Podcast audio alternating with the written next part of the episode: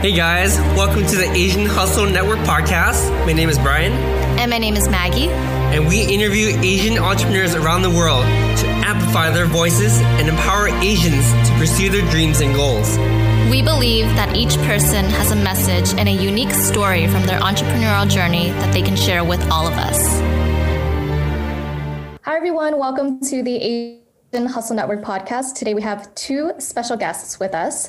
They are Quinn Wang and Christine Hara. Quinn is a UCSF trained cataract surgeon and 2 times Duke alum, BA MD, who graduated with highest distinction in English literature. She has published papers in leading journals such as Ophthalmology, designed and implemented a randomized clinical control trial, and pioneered bilateral cataract surgery in private practice. Outside of work, she regularly cycles up mountains and occasionally climbs up volcanoes on skis. Christine is a 2-time founder who graduated from UC Berkeley with degrees BA, MS in biology, history, and information science. She has authored academic papers in data mining and computer science, piloted studies in computational cancer research and evolutionary genetics, and shorted the fastest market crash in history. When not working, she enjoys road tripping across Africa and exploring ghost towns. She is also previously at Pandora and United Masters. Welcome to the show, Quinn and Christine. Thank you so much for having us. We're excited to chat about our story and have a great conversation. Definitely. We're super excited to have you guys on the show as well. So we'll start with you, Quinn. Tell us about your upbringing. What was that like? Okay, happy to. I was actually born in China, in Hunan, and my parents came over when I was 1. My dad went to med school in China and came to the U.S. to do a PhD to get his foot in the door and become a resident and eventually work his way up to full professor of medicine at Rutgers. So he's got a very prototypical Asian immigrant story where on this journey, he started out, he was 30 and he had $50 in his pocket. He loves to emphasize that point. He came to OHSU and started doing his PhD. My mom came and joined him for from ages 1 to 2. I was raised by my maternal grandparents, and when I came over to the States, to Portland, my mom said that I didn't recognize her and my dad, and I hid behind my grandma, and it was heartbreaking for her. And it's weird to think about, but I'm not the only one who's had this experience. I've talked to other Asian kids who, their parents, in an effort to set them up for success, came over to the U.S. first and then brought their kids over later, and the kids are like, who are you? And then it's a matter of relationship building. And then from that point on, we moved around the country a whole ton because of my dad's training. He did his PhD and his postdoc. He got into a residency program in a pretty dangerous part of Brooklyn, where he dealt with a lot of racism and kind of hid that from us as we were growing up. And he did a fellowship and, as I mentioned, is now a professor of medicine and attending at Rutgers. So growing up, there was a lot of moving around. Didn't really see my dad that much. My mom was in many ways a tiger mom who sat me down during the summers and made me do math problems and write Chinese characters. And so every summer I would disappear while my friends went to summer camp and on vacations. I was just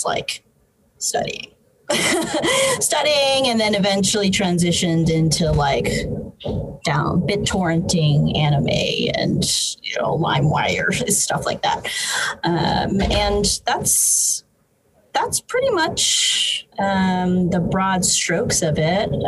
My mom, I credit her a lot for my work ethic, but have complicated feelings about, you know, the way I was raised, just like I'm sure a lot of people who are listening can relate to. So I'll stop there.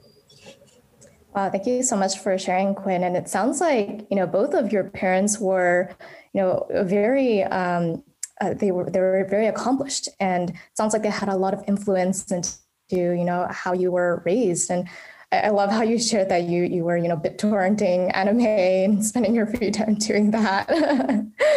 Would love to hear from you, Christine, on, you know, your upbringing as well. Yeah. I mean, I too was BitTorrenting anime at that time. Who wasn't? But yeah, actually, I had a really different experience from Quinn growing up. I think I'm one of the few Asians that didn't have tiger parents. I actually am super jealous of all my friends. I wish I had had tiger parents. Oh, wait. Okay. If my parents are listening, maybe I don't want to say that. Yeah, I think like, I grew up in a household where I think I'm fourth generation Japanese. And so it's sort of like a mix of, maybe the white suburban experience, but then some Asian heritage. Like we still, you know, celebrate with traditional Japanese food on New Year's, but then it's a lot more free reign. I was allowed to run around, do whatever I wanted when I was a kid. A lot of freedom. I guess there's that stereotype of like, you know, American kids that go home and yell at their parents. Maybe that was sometimes me. But yeah, I think it was a really amazing environment, I think, for entrepreneurship, because I think I grew up in this environment where I didn't feel that I was constrained in like anything I wanted to do. I felt like I had the freedom to try. Yeah. And then, so I guess eventually that led me into college at UC Berkeley. I think almost because I had so much freedom, I actually like didn't know what I wanted to be in life. And I almost wish I had had somebody to tell me then. But I think if somebody had told me, it might've been the wrong thing, right? It's always like, the grass is always greener. And so I spent a long time, I did a lot of different majors. I did history and biology because they were just like polar opposites. And I was like, well, I like the sciences. I also really like the humanities. I liked reading a lot. Yeah, that's something Quinn and I have in common. We were both humanities majors in undergrad. But like, yeah, I guess from there, I think eventually I graduated and I got out of college and I was like, oh no, the thing I didn't cover was actually computer science. So that was the right fit. It just like, I think, Sacramento is very sort of like agricultural and government focused. And it just never occurred to me that like programming computers was a thing. I think somebody came up to me on my very first day at Cal and they were like, oh, I'm a computer science major. And I definitely offended her because I was like, what is computer science? And so after a lot of twists and turns, I've somehow ended up here as a software engineer. That's awesome. I mean, I also come from a software engineering background too. And, you know, moving to the Bay, it was like, software this, software that. And it's like, you really had to get into tech, you know? So I'm kind of curious too, like how did you two meet and how did this company come about? I first wanted to piggyback on what Christine said about not really knowing what she wanted to do.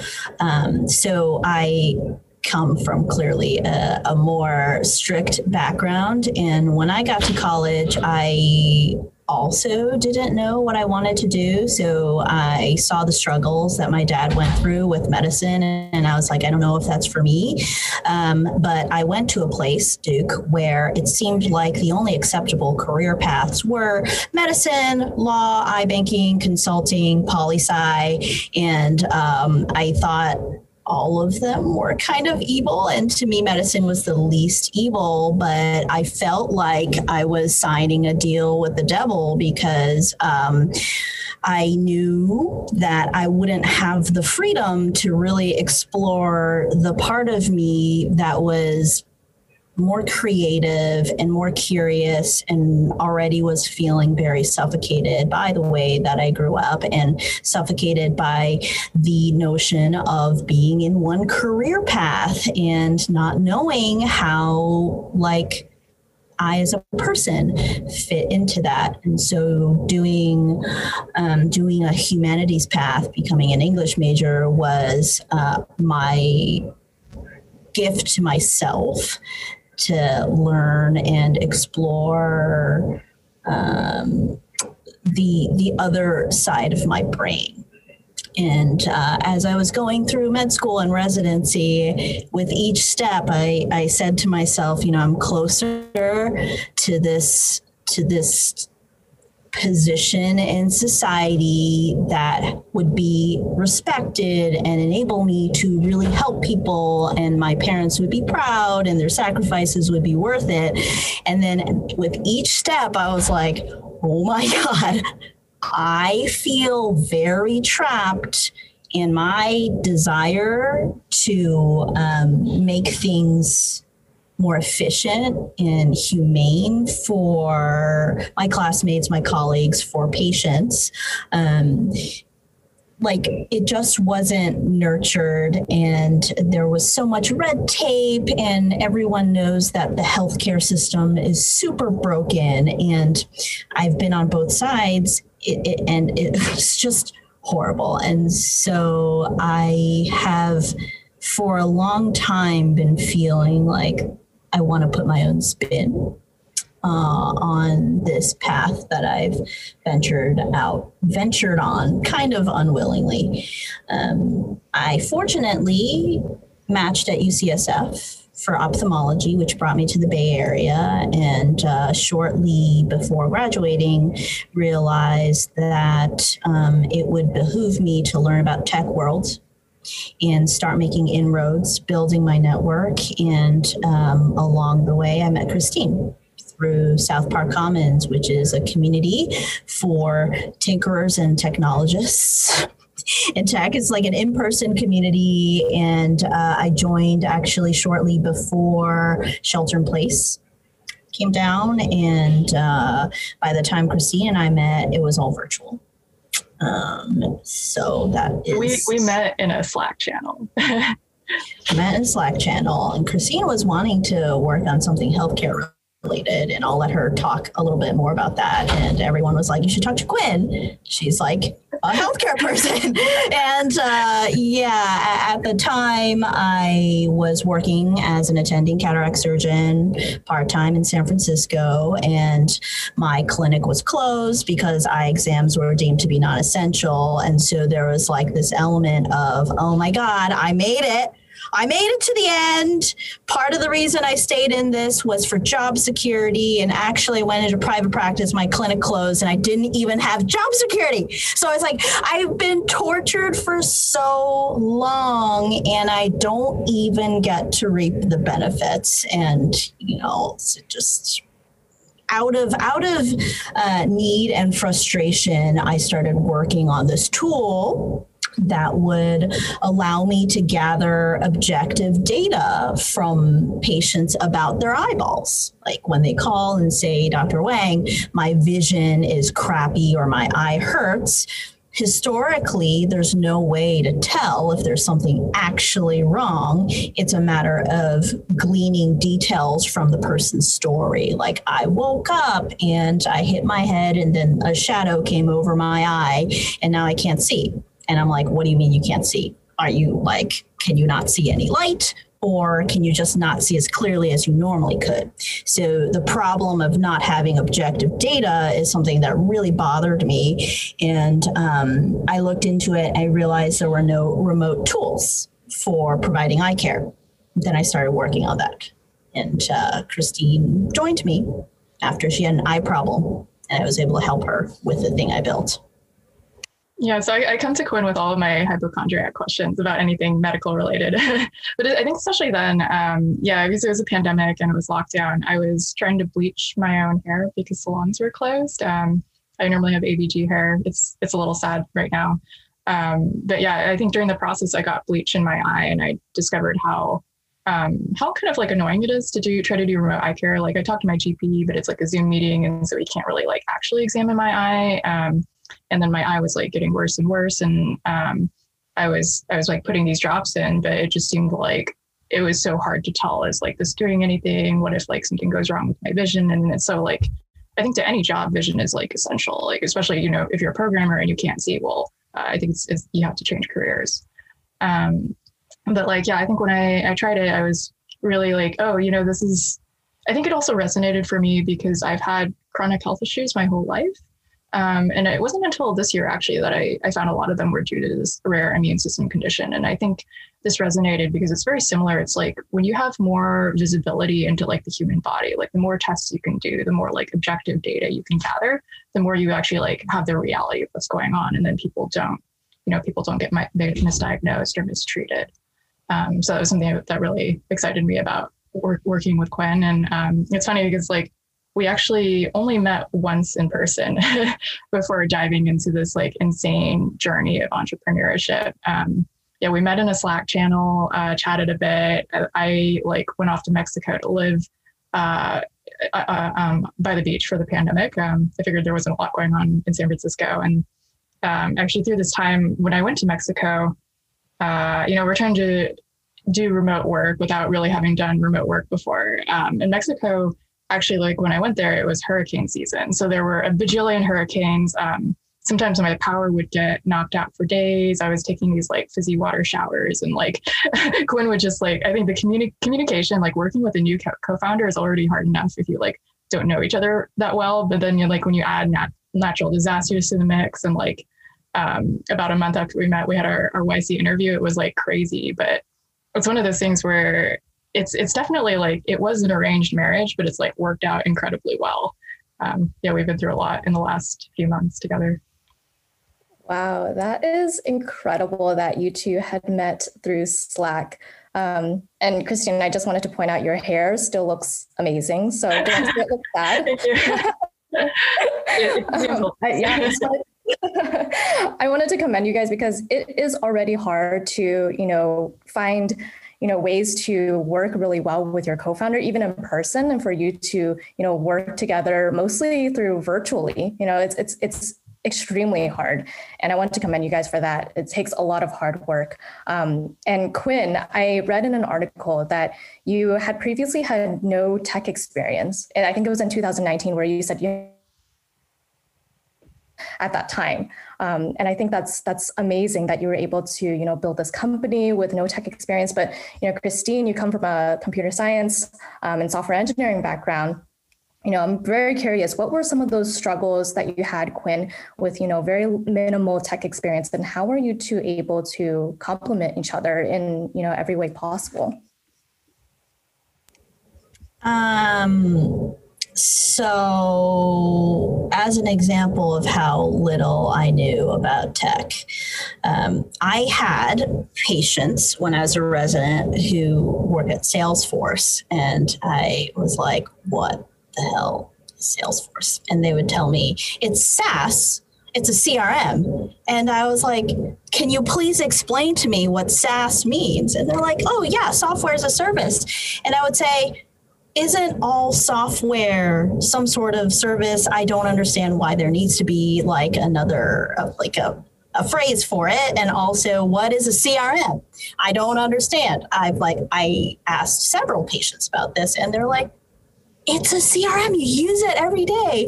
But anyway, I didn't know what Slack was. I didn't know what Stripe was. I didn't know about Square. I didn't even like DoorDash stuff. That's how insulated I was. I don't know why I didn't DoorDash stuff, but what happened was I went from that to discovering through a friend a piece of SaaS called Typeform. It's survey software, and I used that to torture out a whole online eye exam. And so it's a matter of, I think, having an idea and figuring out the scrappiest, jankiest way to make it happen. And, you know, at the end of the day, I just needed some data, and I figured out how to get it. And that speaks to my thoughts that you don't have to have like a very traditional software background to start doing interesting things in the space. Hardware is a little bit different. But yeah, despite not being technical in the software sense, I consider myself to be quite technical in the ophthalmology sense. And so I'm in some ways a technical co-founder as well. And I just like from a different realm. And so I'm able to articulate things using my expertise, and Christine helps me translate that into more software stuff. And I've definitely learned a lot from her. You know, the phrase machine learning gets thrown around a lot, and she sent me a video that was like elementary school level, and it really helped. But don't ask me to explain it. I'm a little bit nervous to put my spin on it. I mean, that's the perfect marriage, right? Just compliment each other, each other's expertise. That's the best type of co-founder relationship that we found, especially having this podcast and talking to people. Christine, can you tell us more about Quadrant Eye and what you guys actually do for your product? Yeah. So we actually have like a set of different products. I don't know how much I'm supposed to say today, but the first product that we started with is prescription renewals. And it was something actually we originally were building a telemedicine clinic for some lightweight eye problems, you know, like styes, dry eyes. And then we found that people were searching for online eye exam, but when they found us, and they would find us this way, but they actually really just wanted their glasses, contacts, prescriptions renewed. And we were like, oh, you know, that's actually from a technical standpoint, that's not too difficult. So we spun that up, and yeah, it was an interesting experience to do all these landing pages and find that this problem was like very sticky, just like people are always looking for it, especially in a pandemic. You don't really want to go into your appointment and potentially risk getting COVID just because you need to find new contacts. And I guess, Quinn, I don't know if you want to talk more about the eye health portion, which is what we're diving into next. So it's interesting, this problem of finding product market fit, which is a concept that I didn't quite understand, because given my clinical surgical background, I am used to like having problems to solve and solving them in a way that is like, obviously you should treat this disease this way. If you have a cataract, I take it out with surgery. But product market fit is something that's different. It's determined by the market, the customer, and like a huge lesson for me. And that was very humbling, was that I actually don't know shit about what people actually want. And like medical training doesn't prepare you for really seeing patients as like humans who might have preferences that are very justified. For example, waiting 3 hours in clinic is not chill.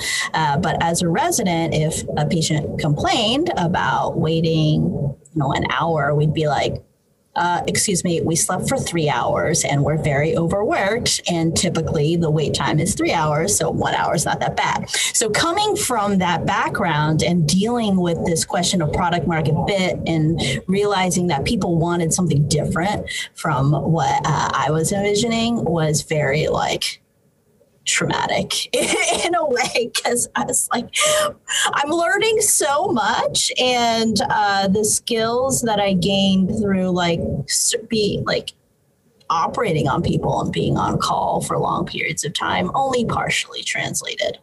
And so but I do want to take my experiences and my learnings to push us in a direction that will really, really benefit people in all aspects of eye health. What people don't realize when it comes to eyeballs is that there's two broad buckets. The first one is a vision. Maggie, I see you wear glasses, and I know Brian wears glasses as well, and I have a refractive error, and Christine also wears glasses and contacts. So there's vision, which is what can you see? Are you 20/20? Are you 20/40? And if you're 20/40, what's kind of glasses or contact lens prescription do you need to get to 20/20? So that's vision, and that's what most people think about. And that is not all of it, though. There's another bucket, which is where ophthalmologists really they operate, which is eye health.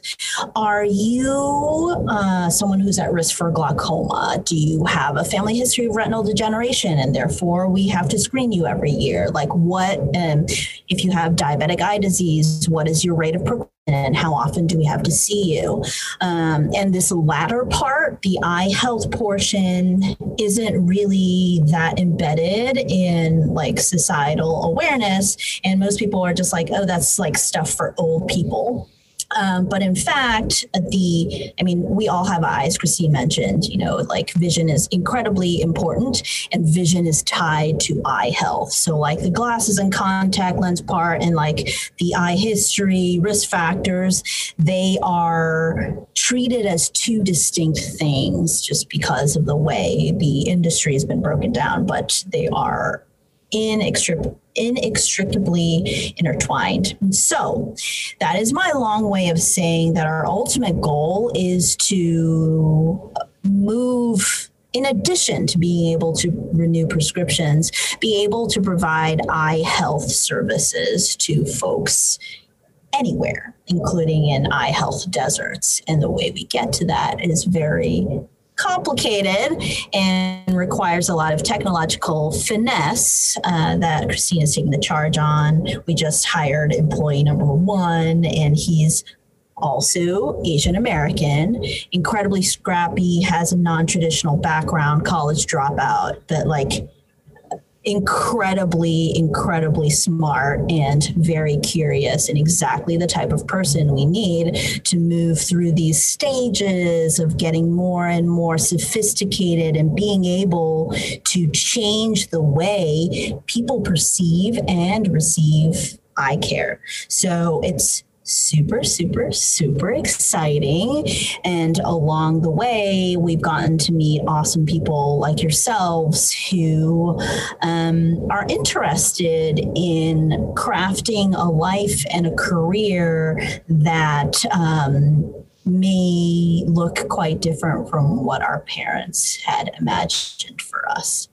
Yeah, I really like that you touched upon that subject too, because, our parents imagined us to be like, traditional jobs, lawyers, doctors, whatever, engineers, and having this untraditional thing, it's like there's more to it, because at first they're not very supportive, but then as you've shown that it is possible, they become more and more supportive. I'm like, oh, at the end of the day, it's like I just want to make make sure my kid is happy and doing things that are benefiting the world in a very good place. And I really like the fact that you touched upon your first employee, like the sense of curiosity. I feel like nowadays, it's a lot different for me, right? Before, it was like pedigree. I was like, where'd you go to school? Like, what'd you study? Nowadays, it's like, I feel like, yeah, that is important, but a person's curiosity will take you much further. And a person's curiosity will open more doors for the company, because the creativity, it's actually really hard to find, in a person. So I do commend you for saying that, especially as a founder as well. So thank you for that. Yeah, Sorry, Christine, I'll say one thing about that. I think the educational structure that we're used to is becoming a little more irrelevant, and it really should be more centered on teaching people how to be curious and exploring their interest, which is a very soft and complicated skill, but much more valuable than, say, rote memorization, which is... gets you far, but only so far. You hit a ceiling. Definitely. Yeah, definitely. I think that's something that we're thinking a lot about as we build the early team, because I think something Quinn and I have in common is we started on this like predefined, safe path, difficult but safe. And then we realized like, this isn't what is making me happy. Like I want something more. Like it seems like, oh, we've achieved everything that society says is good, but there's something missing. And I think, we build a team looking for people like that, people that want to color outside of the lines, people that want to, go on this like crazy journey to find product market fit, that are really comfortable with, chaos and uncertainty, but like are actually like excited by this, rather than, staying in this like predefined structure that society has created. Absolutely. I agree with all of you three. And, I think my parents just, recently said, they were just talking about, like my relatives and cousins saying like, oh, he should become a doctor or a lawyer. But they really have to think about, is this something that they even want to do? But I think that if you put someone in a career where they're actually passionate about something, they actually fall in love with that career, they can go so much further than, you know, being stuck in a career where they don't actually enjoy being in. So I do want to switch gears a little bit and talk about Y Combinator. And I know that Quadrant Eye got into YC. We'll love to hear about the process of, you know, being in YC, and how did that make you two feel? And what were, you know, what were the challenges? What were the breakthroughs during the whole process? This is a complicated question in a lot of ways, but okay. So YC is another thing that I didn't know existed. And as Christine and I, in our early stages of working together and dealing with the uncertainty of being in startup world, I in particular felt extremely uncomfortable with the uncertainty. I was like in a total mindfuck about it, actually. And I really credit Christine for being patient with me and sticking with me through like the crazy shit that I was saying and dealing with. Like, again, it was, you know, I went from being like a resident at a top surgical program and then like an attending doing very interesting surgical things to being in my room dealing with Google ads and Typeform online. I was like, oh my God. So I was looking for a little more structure. And then like by that point I had heard about YC, and I didn't tell Christine about thinking about it until like the night before the deadline. And I was like, Christine, by the way, let's do YC. And we did our very first sprint together, which was to fill out our YC application. And then like we got it in right before the deadline, and corralled our friends. At this point, I like somehow built out a network of fellow founders who were able to put in really great recommendations for us. And we got an interview on the very first day of interviews, and were pretty nervous and didn't think we could do it. And, you know, Christine, I think, might have propped up her phone on a pineapple. There was a coconut. It was a coconut. Okay, it was a coconut. She propped her phone up on a coconut for the interview. In these tropical Airbnbs sometimes. And I put my laptop on a series of cardboard boxes on like a stool to get it up to, because I wanted to stand for the interview. I'm like saving the photo for when we IPO. Like, this is just like, it was crazy. Just a bunch of cardboard boxes. And I, you know, stood there and we killed it.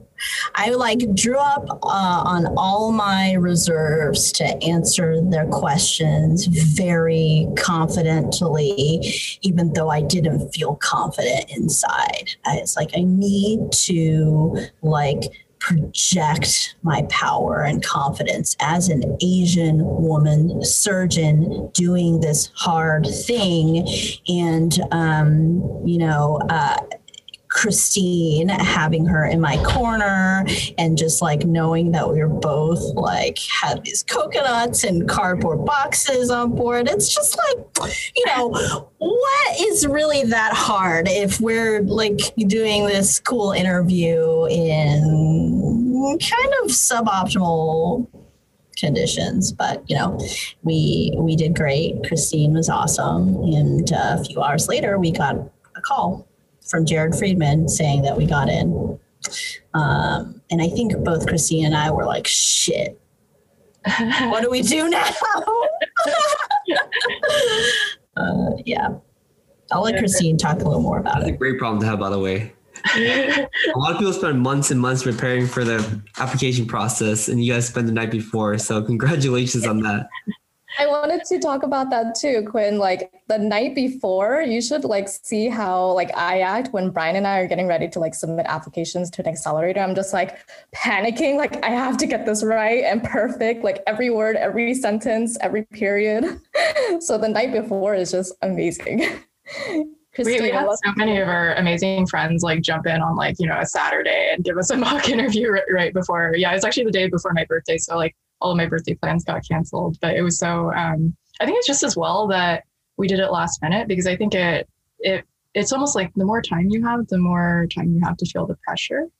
And, you know, just, I think we went in and we were pretty genuine. And I think, you know, Quinn already has all of this like dense medical knowledge, and like she's been almost like thinking about this problem for years, I think, in the back of her head. And so like, I guess for me, I did know a lot about YC before. I actually had a lot of imposter syndrome, I think, around it, because I've seen like, you know, so many friends and so many people that are just, you know, acquaintances, but like really great entrepreneurs go through YC. And I always was like, I don't think I'm that caliber, but I would love, you know, I'd love to get into YC, but I don't really know if this is in the cards. And like, I think, yeah, to get in was like incredible. And also to like find that, you know, the people in the batch are like, you know, really talented. A lot of people, there's a good chunk of people that already have had successful startups before. And then, you know, the partners are like on this insane level, but they're all incredibly nice, down to earth humans. And so like, especially because entrepreneurship like has so many like crazy ups and downs, especially, you know, for us, we were a very young startup when we got in. It was just like amazing to have these partners who, if you wanted to Slack them about like an emergency on a Saturday evening, they would actually be there and respond and, you know, be willing to jump on a Zoom call. We had, we had so much as this tutor in the Rays, I think, where they were, it's like incredible. They have 80 startup children in every group. But somehow they managed to like spend a lot of time with all of their child companies and give a lot of help and advice. And so we're really thankful for that. I think Quinn's done an amazing job, because I saw this girl like, you know, right after demo day, raising is pretty intense. And like, we had a very early product. I actually built the MVP during YC in a few weeks. It was like pretty janky, very fast, but like Quinn took this product and took, over 80 meetings to raise our seed round. So props, Quinn. Thank you for that. That is not an easy feat, and it's very draining, very morally draining. But once you get it done, that's nothing like it. So congratulations on that. Thank you so much. I would say... So I took 85 meetings over the course of 2.5 weeks, because I knew that time was of the essence. And I was very aware that just because we were in YC and we had demo day was no guarantee that we would be able to raise. In fact, there are some companies in our batch that are still raising and some that have deferred. So like, if I could do anything, I would like to dispel the myth that if you get into YC, and you get to demo day, it's a sure thing that you'll raise. And it is ultimately, you know, YC, you can consider it as jet fuel, but you have to have a rocket and you have to have a good pilot. And like in this case, yes, I went in with a very, very, very strict attitude where, you know, I took a bunch of meetings every day, and got better and better at telling the story, and really built up my confidence level the more meetings that I took, and just fucking knocked it out of the park. I mean, we oversubscribed our round, and like our lead is a tier 1 lead that I had never heard of, because again, my background, and like, I just didn't think that it would happen, and the momentum's in our favor. Christine and I created a lot of circumstances, some by accident, to maximize our luck and our chances of success. Christine built the product from scratch during YC, and we had like over 100 customers, despite all these bugs that we were facing and all the fear that I had about, you know, being perceived as a physician who's like a snake oil salesman. You know, that's like a whole other thing going into in medicine, where if you go into entrepreneurship in a way that is not like a very, very, kind of set path. Like in medicine, entrepreneurship is about developing cool hardware and like very slowly going through the FDA and clinical trials, which we will need to do. But like, if you deviate from that path, they're like, oh yeah, you're just making an app, or like, you just care about money. Like, look at us, we're doing our hardware thing. So anyway, I was facing a lot of that as well, grappling with feeling uncomfortable about having a product that isn't complete out there, getting shade from physicians as well as optometrists who weren't really understanding what I was doing and really put the worst of intentions on me. And on top of that, being a woman, an Asian woman, it was just like a lot of a bag of weird stuff to sort out, and still sorting that out. I think it will continue to follow me. But yes, at the end of the day, we did an awesome job. It didn't really feel like it in the moment, but yeah, looking back, It kind of felt like sliding down a mountain. Like, you know, if you fall and start like rolling down the cliff, that, and but then at the end you like kind of like happens remember your destination. It's like, wow, that was rough, but we survived, and actually things went really, really well. This is entrepreneurship in a nutshell. But I'm kind of curious too, like, what is the next step for Quadrant Eye? Like, what are you guys hoping to accomplish for the rest of the year and for 2022, looking ahead? Before I forget, this is related. Part of our success leading up to Demo Day actually is Asian Hustle Network. Christine had the brilliant idea of promoting our product on Facebook group, and we told our story about, you know, being Asian American and being brave enough to step outside of the expectations that on my end, my parents put on me, and Christine's end, it was like, sounds like a lot of internal and as well as like the invisible societal forces at play. But yeah, it was, our post was so well received, and it just like touched me in a way that I hadn't felt in a while, because I predominantly in a self-preservation effort, predominantly was not identifying with being Asian American. For me, it was more like being a woman and being a surgeon, and then like more tertiary Asian American, because I felt very much like I had to fight against this image of me as like a young looking doll person who is very, who is expected to be quite deferential and obedient. And I really, really, really, really, really resented that and fought against it. But like, you know, just seeing all the comments on our post and watching it go viral made me realize that, you know, this is an incredibly important part of my identity. And in fact, on this journey, the strongest sources of support have come from my Asian fam.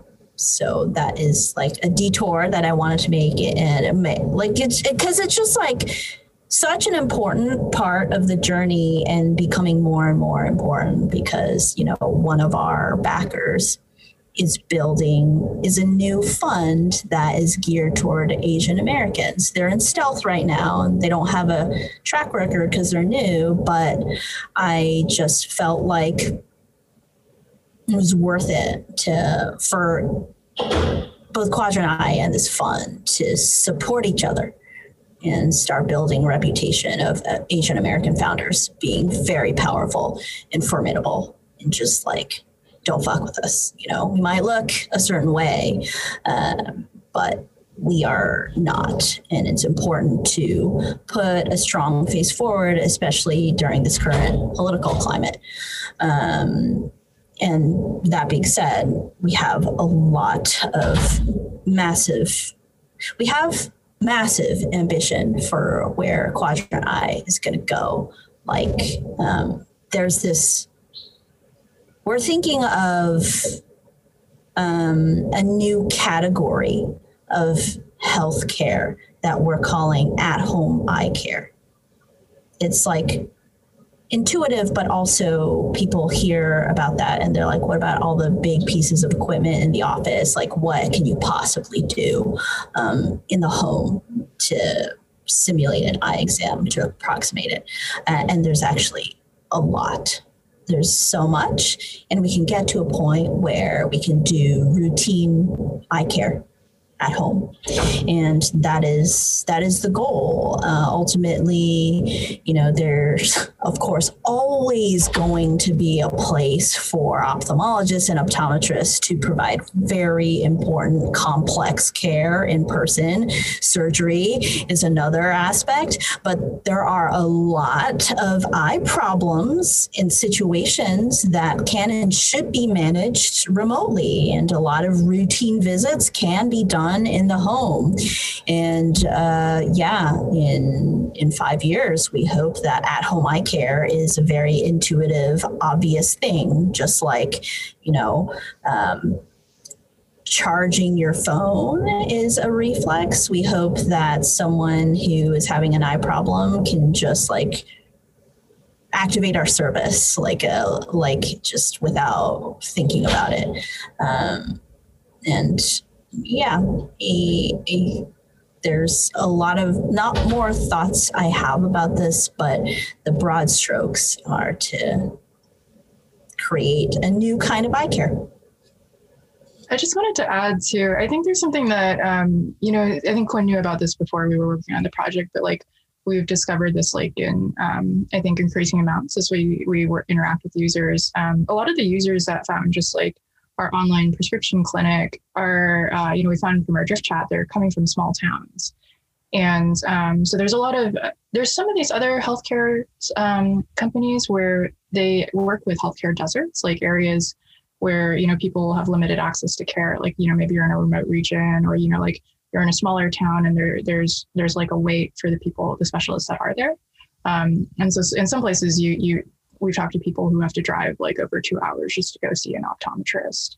I think when we, all of us are from cities. And so this seems like very unusual. It seems like it would affect very few people, but there are a lot of people in the US that are impacted by this. And I think this is something that we really want to build out for in the next year, like finding these people that, you know, should have eye care, but maybe you aren't getting it. And especially those that are at high risk for age-related eye issues.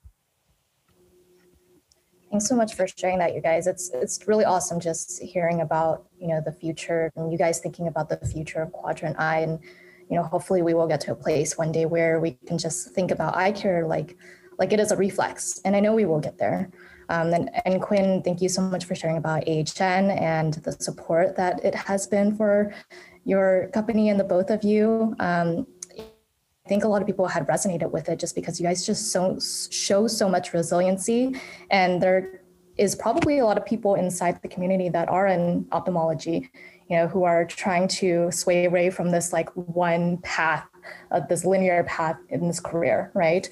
And there are, you know, a lot of Asian American women probably in this industry as well who really look up to you and what you guys are building, which is really inspirational for your entire story.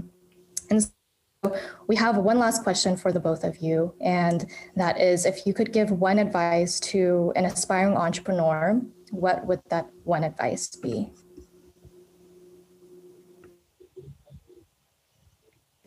I think for me, it would be, it's so corny, but like, you know, I think don't give up. But so for me, I like a year ago, right, I had my first startup, I had just run out of funding, and I was like, you know, do I go on this journey again, or do I go and like get a normal job? Probably, like I should have, especially in the middle of like a pandemic, right? Because I had really just like COVID had just hit, and there were no jobs, and especially in San Francisco, it's hard to survive without like steady income. I think at the time, like like common sense would have told me to just like, you know, sit down, get a job, like work on a startup on the side. That's actually like what a lot of people told me to do, and I ignored it. But yeah, I'm so thankful I did, because I think I've changed so much as a person. And I'm like also really thankful to be on this journey with Quinn. I think I was in bad shape when she found me. And so like, but things have gone really well since. We found each other. You kind of fell into my lap. It's like, who are you?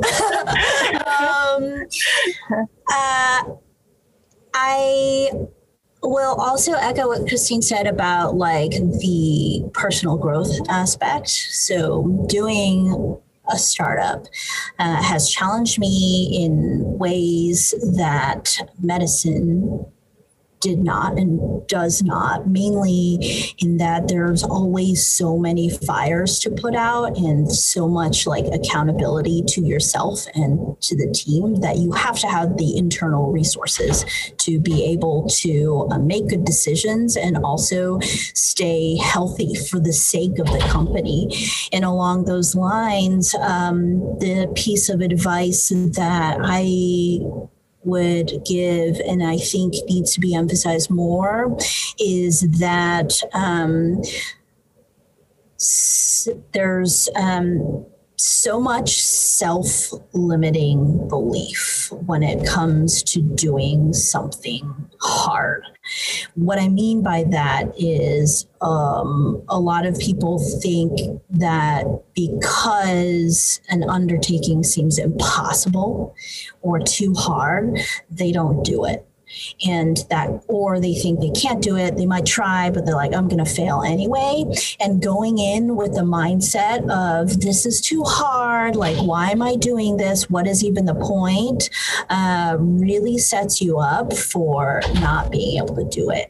And, one great book that I read is called The Big Leap, which talks a lot about like how people inflict unnecessary suffering on themselves and also shoot themselves in the foot by just like having this mindset of not being good enough, this thing being too hard. So ultimately it comes down to realizing how powerful your mind is, which is both scary and very encouraging, because once you believe in yourself, you're unfucking stoppable. Like, seriously, this thing that Christine and I are doing, it's insane. It's insane. Like, just even thinking about the hate mail that I've gotten, and you can see some of it in the comments on our HN post. It's like, if you don't believe in yourself, no one else is going to believe in you. If you don't believe in yourself enough to invest in your mental health and your ability to lead, it's not going to happen. And so all this, is to say that you have the power to make shit happen. You just have to believe in yourself and tap into that well, that is the power of the human mind. And that will get you to a place that Christina's talking about where you just won't give up. Just don't give up. And startups at the end of the day also are like, it's an attrition game. People give up. And so the startup dies. If you keep at it long enough, good things will happen, and like the opportunities, you just create them by virtue of staying alive. Yeah. So that's. No, I absolutely agree with that. I saw a quote somewhere saying that startups don't die after funding runs out; they die after the passion runs out. And I think that's so true. Like, I see like a lot of friends who, you just tell they're just no longer passionate. They don't want to just push through and grind through and ride the waves, because if you want to look for solutions are everywhere. But you have to be willing to like put yourself through that much pain again to keep it going. So that's a whole different story that we can talk about later. Absolutely. Love that advice, both of you, Quinn and Christine. So for our listeners, where can they find out more about the both of you and Quadrant Eye? Well, we have our AHN post that's in the queue somewhere, but our company website, quadranteye.com, has our bios on there and obviously talks about our services, also talks a little bit about the mission. The goal is to bring high quality eye care to everyone. And as part of that, for every purchase that's made through us, every time someone uses our service, $1 goes to Lighthouse for the Blind, which is a nonprofit that I've referred a lot of low vision patients to. And I think what they're doing is incredibly important. So our website, and then I recently started a Medium account for our company. It's quadranteye.medium.com. And that is where we talk a lot about our company culture and philosophy and how we want to really empower our team to take it to the next level, whether or not they stick with us in the long term. But we really want to give people the skills and at the very least the confidence to leap to new heights with us, or start their own startup, or join their dream company if it's not Quadrant Eye down the line. And then I'm on Twitter. It's Quinn IQ. And it's not really, I don't really tweet anything directly related to eye stuff, but it's fun. So you should follow me.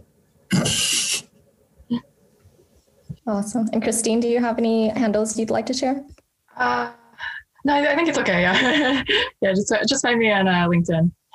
Okay, perfect. Well, thank you so much for sharing, Christine and Quinn. We will leave all those in the show notes of this podcast. It was amazing hearing your story today. We really appreciate you both for being on our podcast. Yeah, thank you too so much for your incredible story and your incredible success so far. We can't wait to see how the story unfolds. Thanks so much for having us. Mm-hmm. Yeah, it's been a great time and really an honor. And again, I will end by saying that you can do great shit regardless of your background. And just having this community that we all share will it makes a huge difference, So thanks again, and we'll see you around. Hey guys, we hope you enjoyed this episode. Please subscribe to the show. We would like to get to the top 10 on iTunes, so be sure to leave us a 5-star review. We release an episode every single Wednesday, so stay tuned. Thank you guys so much.